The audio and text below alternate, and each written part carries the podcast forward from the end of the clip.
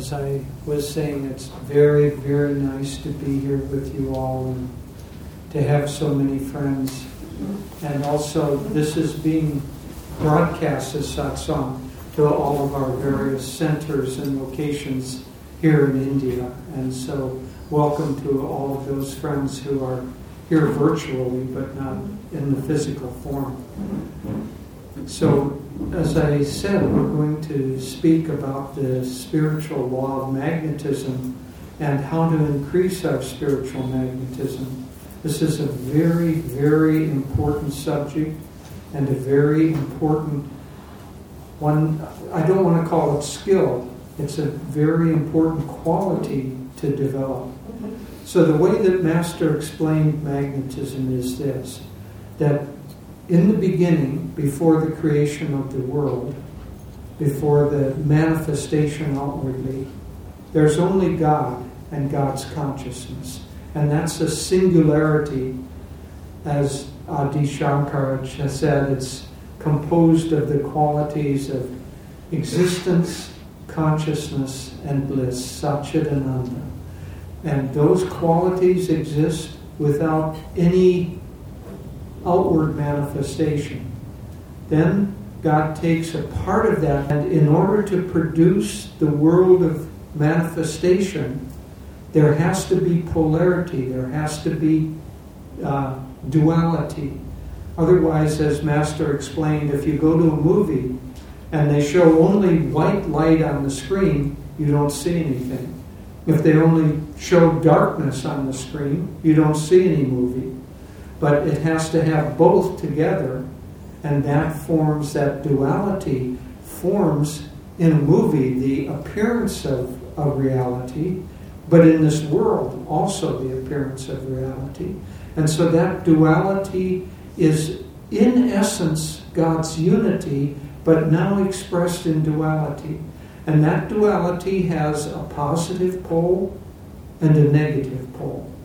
In the positive pole, it's God's consciousness because we're all an extension of Him. It's God's consciousness and magnetism drawing us back into unity. But He also needs to keep, and the only way to do that is to have a duality, to have the opposite pole. And so there's a conscious force, can call it Satan, call it whatever you want, but there's a conscious force that is also trying to draw us into the consciousness of duality. And that conscious force wants to increase the sense of difference, the sense of separation, the sense of non unity. So, on one hand, you've got the pull toward unity, on the other hand, you've got the pull toward disunity or separation. Now, that is expressed throughout the whole of the created universe. In the atomic structure, you've got the nucleus with a positive pole, the electrons with a negative charge, and that's what creates the physical universe, that atomic structure. You have within um, human beings, you've got the, the pull toward us becoming unified with God, the, the desire, the urge for divinity, and you've got also the pull of this conscious force trying to pull us into separation through desire, through uh, negative emotions. For us, the polarity is expressed in the system of the spine and the chakras. At the base is the Kundalini power, that force wants to sleep, it wants to pull us into separation. At the spiritual eye and the thousand petal lotus is pure consciousness of God. And that wants to draw us back. And to a certain extent, we can say that we're centered in our heart, which becomes pivotal. So, according to what your desires are, where your wish is, you actually tune in to the direction or the magnetism of God pulling you toward unity, or you tune in to the downward direction of the conscious satanic force trying to pull you into disunity. And so these forces are at play. One could say they're at war within you. That's the whole story of the Gita. That the Kauravas and the Pandavas represent the upward pulling force with Krishna, who represents the point between the eyebrows, and divinity that Krishna and the Pandavas are trying to lift us up, and the Kauravas, Duryodhana masters called him King Material Desire. And so King Material Desire is trying to pull us in a downward direction. So these two poles, all magnetism depends upon polarity, things having two poles. And so, this polarity within us, spiritually speaking, one could say in the heart, according to the strength of our desire to be drawn up into that positive magnetism, the strength of that, the intensity of that desire creates a magnetic force. Why are we all sitting here this morning? We're sitting here because each and every one of us has a stronger or perhaps a weaker, but we all have a magnetic desire, an intention that we want to achieve self realization. We want to love God. We want to move our consciousness in a spiritualized upward direction. And that creates a magnetism. And so we're all drawn by our own individual magnetism to find some place that responds in a positive way to that, that positive magnetism. And so maybe we search out to see where there might be some spiritual lecture. Master said, at the beginning of the journey, when we're relatively weak in that desire, we're attracted to good books. We're attracted to reading something. But we aren't ready yet to really live this way. Then he said, when the magnetism, when our desire gets more powerful, powerful enough, then we're attracted to form a connection with the Guru. And it says in the scriptures that when the devotee is ready, the Guru will come to him. Well, what does it mean to be ready? It means that that desire for liberation has grown strong enough so that we're past the passive stage where we read a little bit or we watch a nice lecture and that's all we really the the cup of our devotion is a thimble sized cup, uh, easily filled by a little weak book or a happy movie or a lecture. But as that cup of our devotion gets bigger, then we create a magnetic pole within us that draws the response from the divine.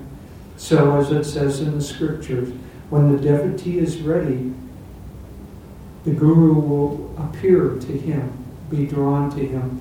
Swami Kriyananda one time was giving a lecture, and he was talking about, I don't know whether it was magnetism or not, but in the lecture he mentioned that when the devotee is ready, the Guru will come to him.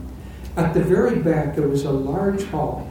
At the very back of the hall was a young man who was wondering, he had, this was in America, he had spiritual inclinations.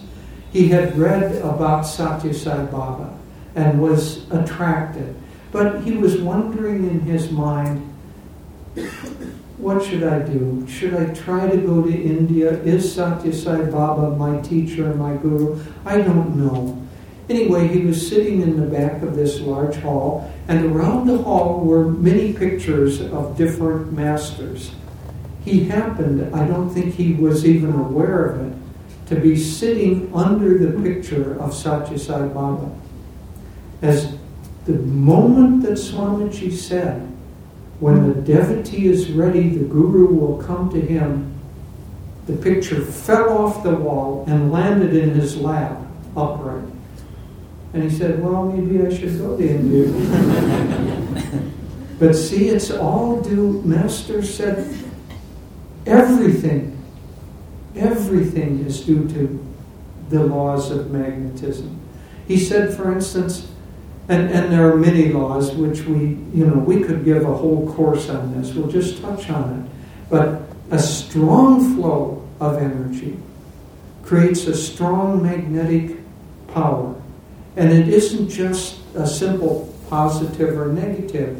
A person can have strong business magnetism, meaning that they've put a lot of energy, a lot of concentration. Maybe for lifetimes they've run businesses at a higher and higher level and tried to understand the principles of how to do that successfully. And so they have a strong magnetism around business but they may have a weak magnetism around uh, their spiritual life. Everybody has the desire within them because we all come from that positive polarity. We all have an urge to merge back to it. But in this businessman, hypothetical businessman, that desire is not very strong. Then in the same room is a man who has very powerful spiritual inclinations, but is a failure at business. Every time he tries to do something, he loses his job or his business fails.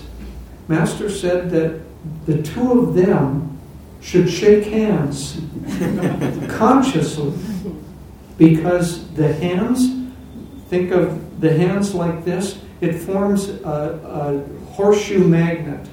And there is a physical and uh, intellectual energy that is exchanged between them, and the businessman will become more spiritual.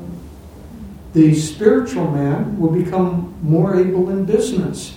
And they're consciously trying to draw, if they consciously try to draw those qualities, they'll draw them more potently. On the other hand, if there is a person who is very worldly, very has a lot of anger, a lot of desires. Maybe he's an alcoholic, you know. But anyway, a person who has aligned his discrimination with the downward pull into separation. So I won't list all of those. I don't want to plant those qualities in your mind, but you can imagine. So we have on, on one side a man who is powerfully drawn to King Material Desire. He's one of Duryodhana's soldiers. On the other side, we have a weak spiritual person who used to be that way but now is trying to get out of those habits. Master said, absolutely, that weak spiritual person should not shake hands, he should not associate, he should stay away from Duryodhana's soldier because Duryodhana's soldier is powerful and will defeat him in that spiritual battle. And so there's always this exchange. Everything has the polarity, as I said, all the way down to the very structure of the physical universe, the atomic structure. And so we're always exchanging magnetism. In fact, Master said that Dwapara Yuga, the age that we're in now, is the age of energy. Treta Yuga, which we will come to, is the age of magnetism. And those two are interrelated and interconnected. But now we're exploring all of the ways to work with electricity and energy. In the next stage, we'll explore the ways to work with, with magnetism.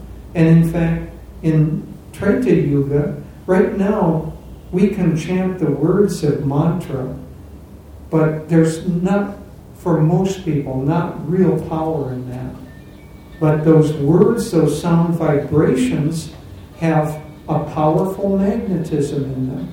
In the higher age, that magnetism will become apparent, and we may be able to move move stones with them. Swami said he feels that's how the the um, pyramids were constructed was through mantra and, and that uplifting power. So, okay. The magnetism of the electricity. See, I shouldn't have been talking about that. that drew the, the energy right into that phone. Okay. So, what we want to do as devotees is do all of the things that we can to align our desires, align our thoughts, align our actions with that upward moving power, moving in a positive direction toward the positive pole. And the most powerful way, remember I said that the two businessmen, uh, the, the two men had to shake hands? That's because they were exchanging on a physical level, and it has to have physical contact. Mind level, it can be a little farther away. I'm sure you've experienced where you've been with somebody, you both start thinking about the same thing. And so the mental level has more power and can exchange that magnetism at a greater distance. But intuition and spiritual power has no limitation. That's why if you concentrate on the guru, or you concentrate on the light, you concentrate on positive qualities, that your intuition, your soul energy and discrimination comes into play, and you can draw the blessings of the guru out of the astral world. That's why we started chanting. Door of my heart opened wide, I keep for thee. See how we're creating the magnetic pull through that desire and intention. Wilt thou come? Wilt thou come? Just for once come to me. And so on. So we create that powerful force that draws the blessings of God and the gurus, while at the same time it weakens the negative magnetism and that begins to dissipate and go away. Then if we can not only draw that magnetism and blessing from the Guru, but even more importantly, to act as a channel to give that energy to others. Master said, the devotee is blessed by that which flows through him. So give love, give support, give friendship, give joy, give light to the world around you and you become a powerful magnet to draw people in that upward direction. So these laws of magnetism are very important to understand and to apply in our life. And if we create the positive, powerful desire for God, Master said that it may take time, it may take incarnations because God will test whether we really want to merge into unity or we still have those pulls toward the duality. But no matter what, if we keep at it, Divine Mother, God has to respond to our love. And she will, he will come and lift us up into the light of unity with him.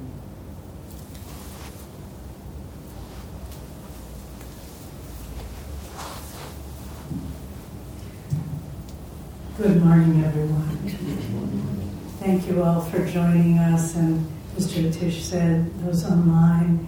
And also, we want to say especially how much we appreciate our dear friends from Chennai who have traveled all the way to be here today with us. You know, I say this quite sincerely. I think for Jyotish and me, the most fulfilling, rewarding, happiest experience we have in our lives is to share with our Guru Bhais here in India. There's nothing like it. It's such a meeting, uh, meeting of divine love and friendship and common purpose. And it's, it's a great joy, really. And we were expecting we would be speaking to you from America, but project came up unexpectedly that drew us to India at this time. So we said, we'll surprise everyone. we'll be there in person. So, well, You know, there are so many ways we can understand spiritual magnetism, and it really reflects different levels of spiritual maturity. In the beginning, when people begin meditating and maybe learning about the energization exercises and Master's principles, the greater the will, the greater the flow of energy, the greater the energy, the greater the magnetism. And we begin experiencing this within ourselves. We begin realizing I have an enhanced ability to affect the world around me. And in the beginning, when we're still caught halfway between the Pandavas and the Kauravas, we said, Oh, I can use this power. And Master speaks of this in Autobiography of a Yogi people who use yogic powers for self gain. And of course, this is a mistake because you're it's like you've been given a beautiful key to unlock a gate with a beautiful garden inside. But you use that key to open the door to a pleasure palace instead of, and so you waste. You waste that key. And that's what these teachings are. These teachings are a key to unlock our ability to experience God within ourselves. And so in the beginning, we can, and Swami Kriyananda would often joke, he said, How many times have I heard, Oh, I have been meditating and God gave me a parking place, or God gave me a new apartment, or a good job. And, and, and Swamiji said, That's, that's not what Master came to give us. He did not come to give us. These things may come, but if that's all we're seeking, then we're going off in a little that ends in desert sands. But if we get in the powerful current of God consciousness and what Master really came, came to give us, then we can go very far. And so, as I say, the first level maybe we use this magnetism for gaining things in the world. But then after a while, we think it's just a game, it's an ego game. I don't want these things. I want to use this, I want to feel that magnetism within me and direct it in the highest way I can. And so then the next step, and this is what Jyotish has been speaking of primarily, we use that magnetism to draw God to us. But again, this has to be done very purely, not with any. I have seen people over the years meditating and they develop. I meditate many hours a day and I am spiritual. And you think, maybe so. I'm not so sure. But if we love God, not for anything He can give us, but solely for the beauty of loving God. There's a beautiful story, some of you probably know, of uh, the great saint, Indian saint Lord uh, Chaitanya, was sitting with his disciples, and they, some of them began asking him, Master, Master, will I find God? And he would say to one, Yes, you will find God in this lifetime, or you will find God in two lifetimes. But there was one disciple that everyone recognized. He was the, the closest to the Guru. He uh, was so filled with humility and selflessness. And all the other disciples said, Ask, ask the Master, ask the Master. He said, No, he'll tell me what I need to know. But then finally they kept pushing him. He said, Master, will I find God? And Chaitanya looked at him and said, Yes, you will find God in a hundred lifetimes. And everyone gasped because they thought this is the closest, the most advanced. And while they were kind of being a little bit surprised among themselves and maybe a little bit, oh, well, I will find him in one lifetime. I'm better than him. they noticed that this man quietly slipped out of the room and was up on the porch.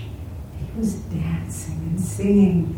And they went out and they, they said, Brother, didn't you hear what the Master said? It would take a hundred lifetimes for you to find God. And the devil just said, Brothers, didn't you hear what the Master said? He said I would find God. Who cares how long it will take? And at that time, Chaitanya came out and he just touched the devotee on the forehead. Immediately, he experienced oneness with God. And Chaitanya said, I wanted to show you the true measure of a devotee. He didn't care how long it would take. He was satisfied to know that God would come. But then there is another level that we need to understand that the world of spiritual richness is not separated from the world of materials uh, support, let's use that word. Because if we say, Lord, I only want what you have to give me, I have no ego thwarting what your will is for my life, you will find all your needs, all your needs, are abundantly supplied. Maybe not all your wants, but all your needs, that you don't have to worry, that the Guru is looking after you moment by moment. This is true. And there's another beautiful story of the devotee. Master tells this story. It's in the beautiful book that Sangita publishes the essence of self-realization, Master tells in there. There was a devotee who was diagnosed with very advanced diabetes, and the doctors gave him but a few months to live. And he said, if I have a few months, I will use this time entirely in my devotional practices.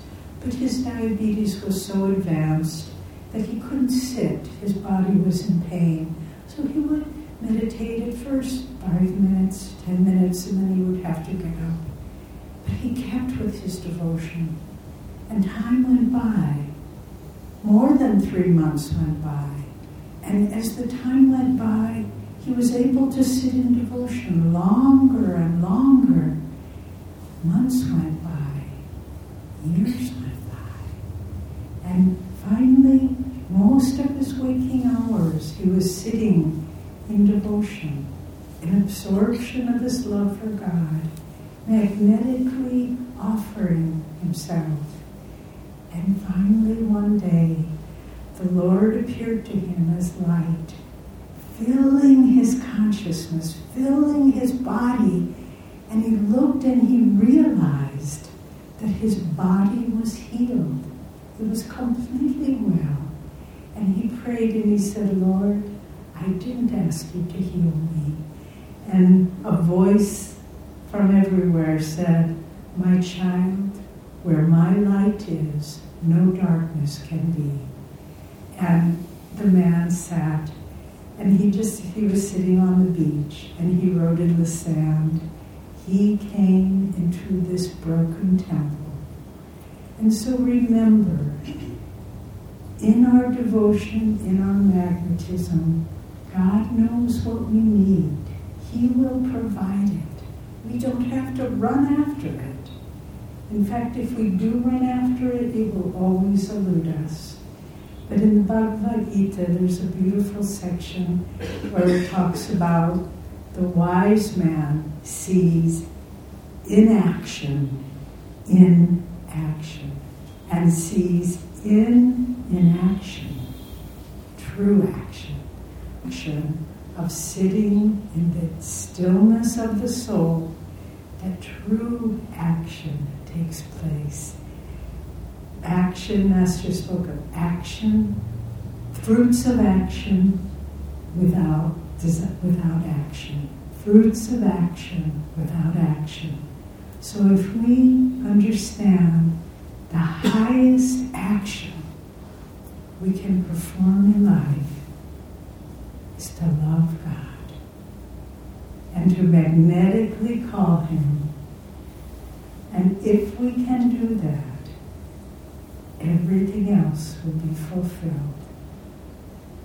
God did not bring us into this world to suffer, but we do suffer if we are attached to the things of the world.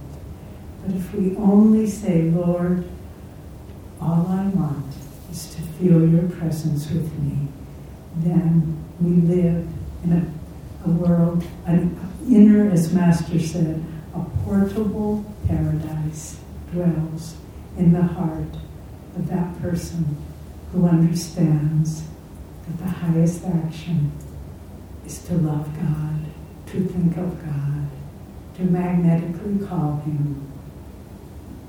Door of my heart, opened wide, I keep for thee.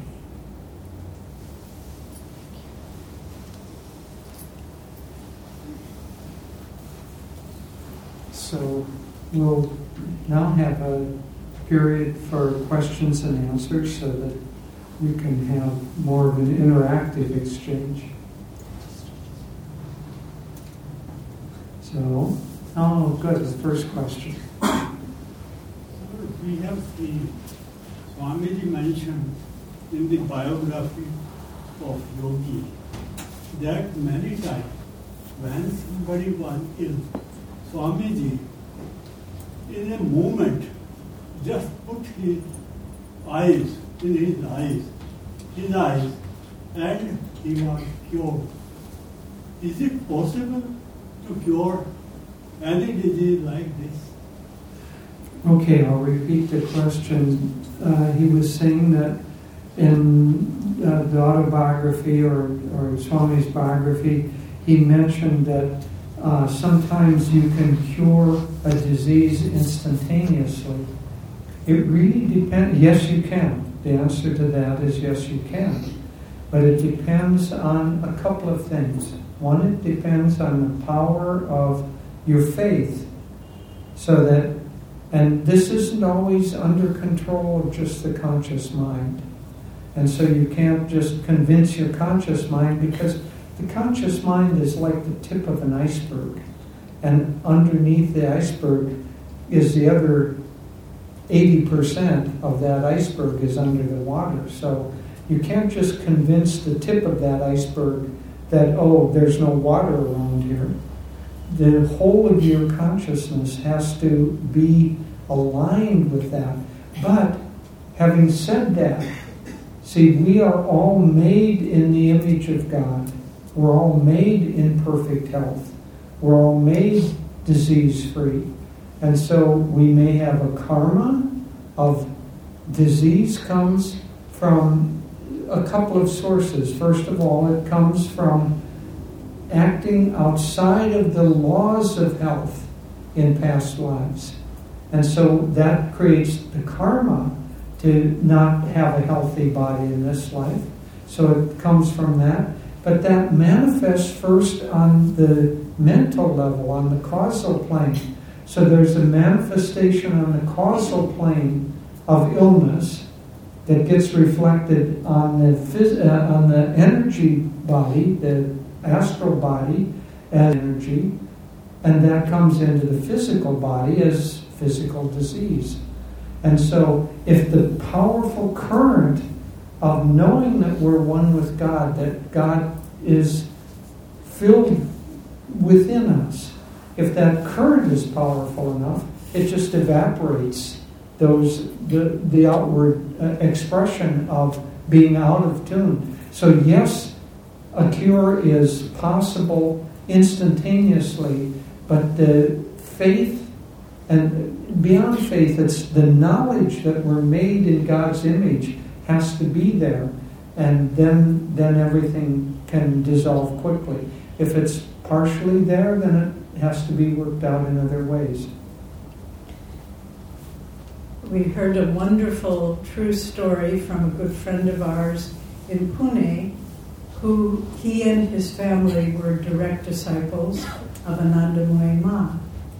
And our friend uh, told us this story that as a young boy, he was about 14, he contracted very, very bad dysentery. And he was in the hospital, and the doctor said there really isn't hope. There's no hope for him. He, he's too weak, he's lost too much life strength. And then Anandamoy Ma came into the hospital room, this great woman saint mentioned in autobiography of a yogi.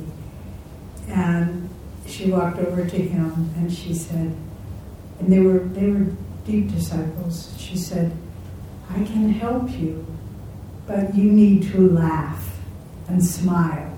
And he said, Ma, how can I smile? I am so weak. I am so, uh, I am dying. And she said, I can't help you if you don't smile.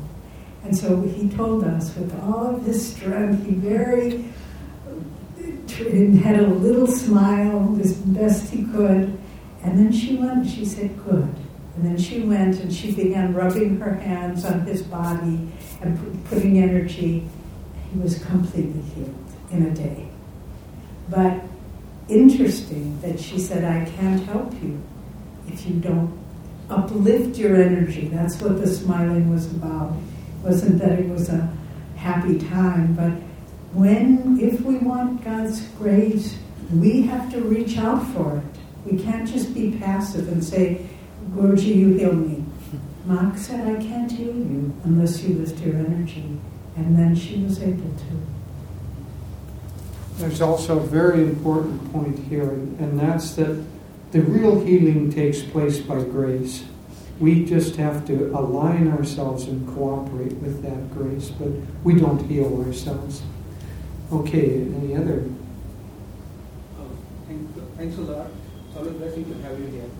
Uh, the question is, as we have talked about spiritual magnetism, uh, thinking it technically, the direction of current that it flows decides the or negative. So when we have upward spiral, we have good quality, and we have downward spiral. But at times it happens that we know that what we're is not appropriate in terms of going upward. And we cannot really consciously practice in our lives. As Guru Dhamma said that jana Janami Dharmam Rachame Pravrutti, Janama Dharmamcha Rachame Nivrutti. So I know the righteous power, I don't have tendency towards it. And I know what is wrong, what I have tendency towards it, natural tendency. So what shall we do in that? Okay, the essence of the question is what do we do when we know that we want something but our energy to achieve that uh, spiritually is, is weak?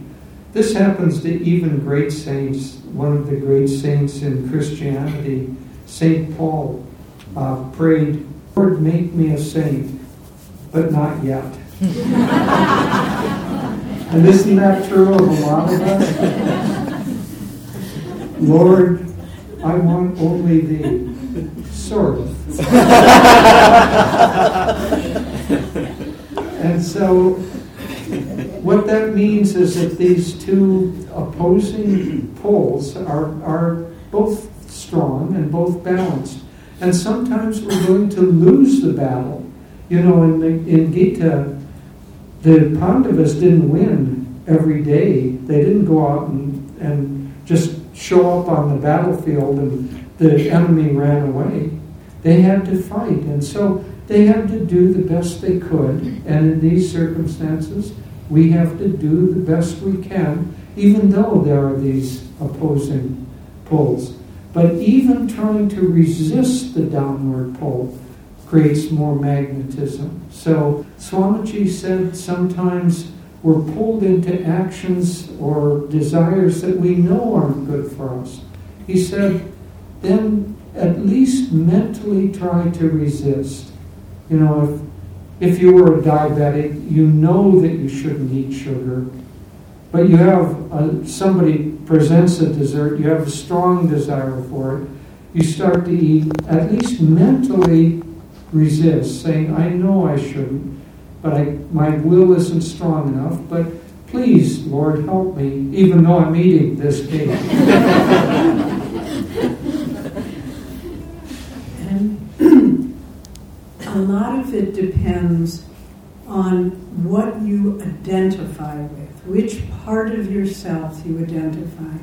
We all, as Jyotish was saying, we all are complex beings and the battle of Kurukshetra is an eternal battle that each one of us fights every day.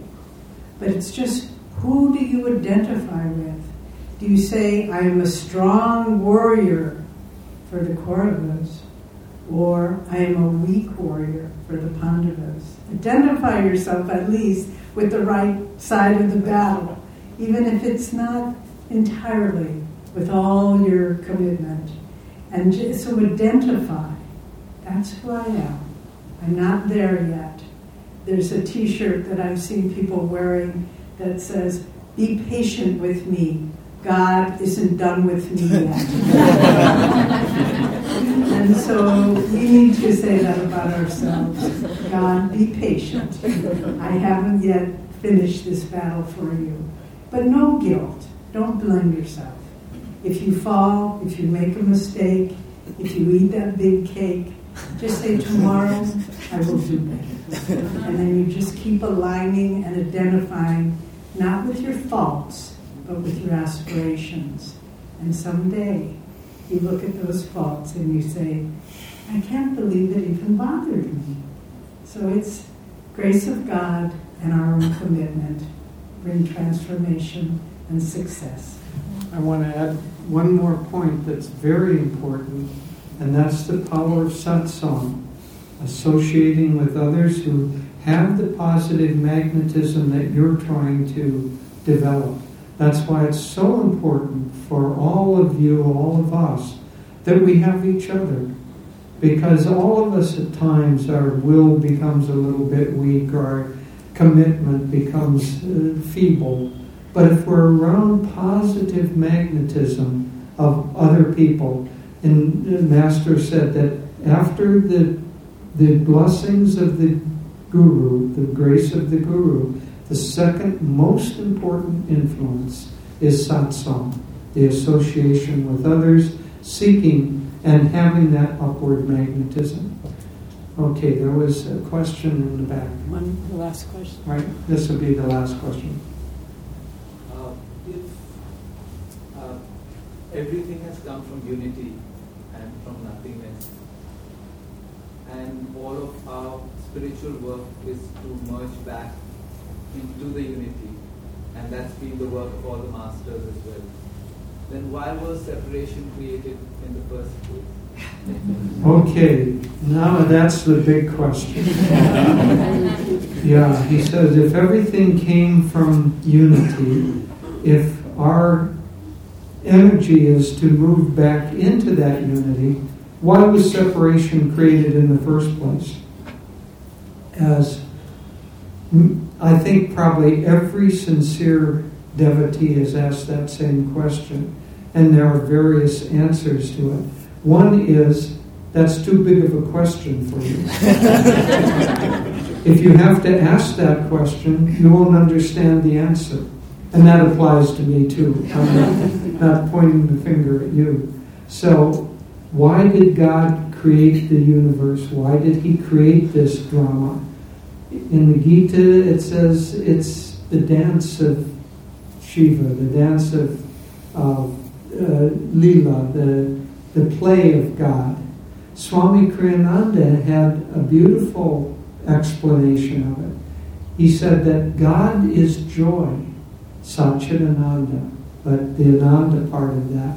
He said it is the very nature of joy to want to share with others. And so God had to create others, make them think that they didn't have joy, so that He could share joy with them. And so it's God's Leela, it's the sharing of joy, and it lasts for a little while. Why do we dream at night? Why do we create a world of pleasure and pain, aspiration at night? Who knows? We kind of enjoy it. But we wake up in the morning and that dream doesn't have power over us, isn't it right? Same with same with this dream of God's. Someday we will wake up And what Master said is that when we do wake up, we are so delighted with the whole drama. It was such a wonderful movie that we were watching. At the time we were watching, we were identified with it. But once we wake up, we say, Oh, well done, Lord, well done. I'll share some thoughts as well. It's a wonderful question. It's at the heart of all spiritual seeking. Why? Why am I separated from you, Lord? Well, there's, I think,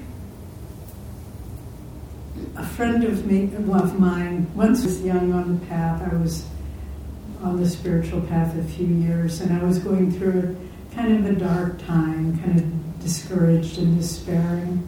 There was an older gentleman who was a, a mentor to us. And I said, Why did God make it so hard? Why is it all so hard? And he just looked at me, and he'd had a difficult life. He said, There must be some value in the very struggle to find, uh, on the spiritual path. And so that's one aspect that we're by God separated for us from Him, and then we must put out the energy. Just as Anandamoy Ma said, you must smile if you want me to help you. We must put out the energy. It's God's Leela. But then the answer that I like the best is that Master said, God has everything but one thing. He doesn't have our love. And He's not a beggar. He will wait until we consciously return that love to Him. He put the love in our heart, and He said, What will you do with this love? Will you be attracted to the tinsel of the world? Or, and we are for lifetimes. But then ultimately, we come to the point where we say, Enough, enough. And we say, Lord, I will return the love you gave me freely of my own volition and give it to you. And when that happens, end game. Then we're done. God said, You figured it out. Come home. And that's the end. I think we have to stop now. We're sorry. Yeah, we'll end the broadcast and then we'll do an, our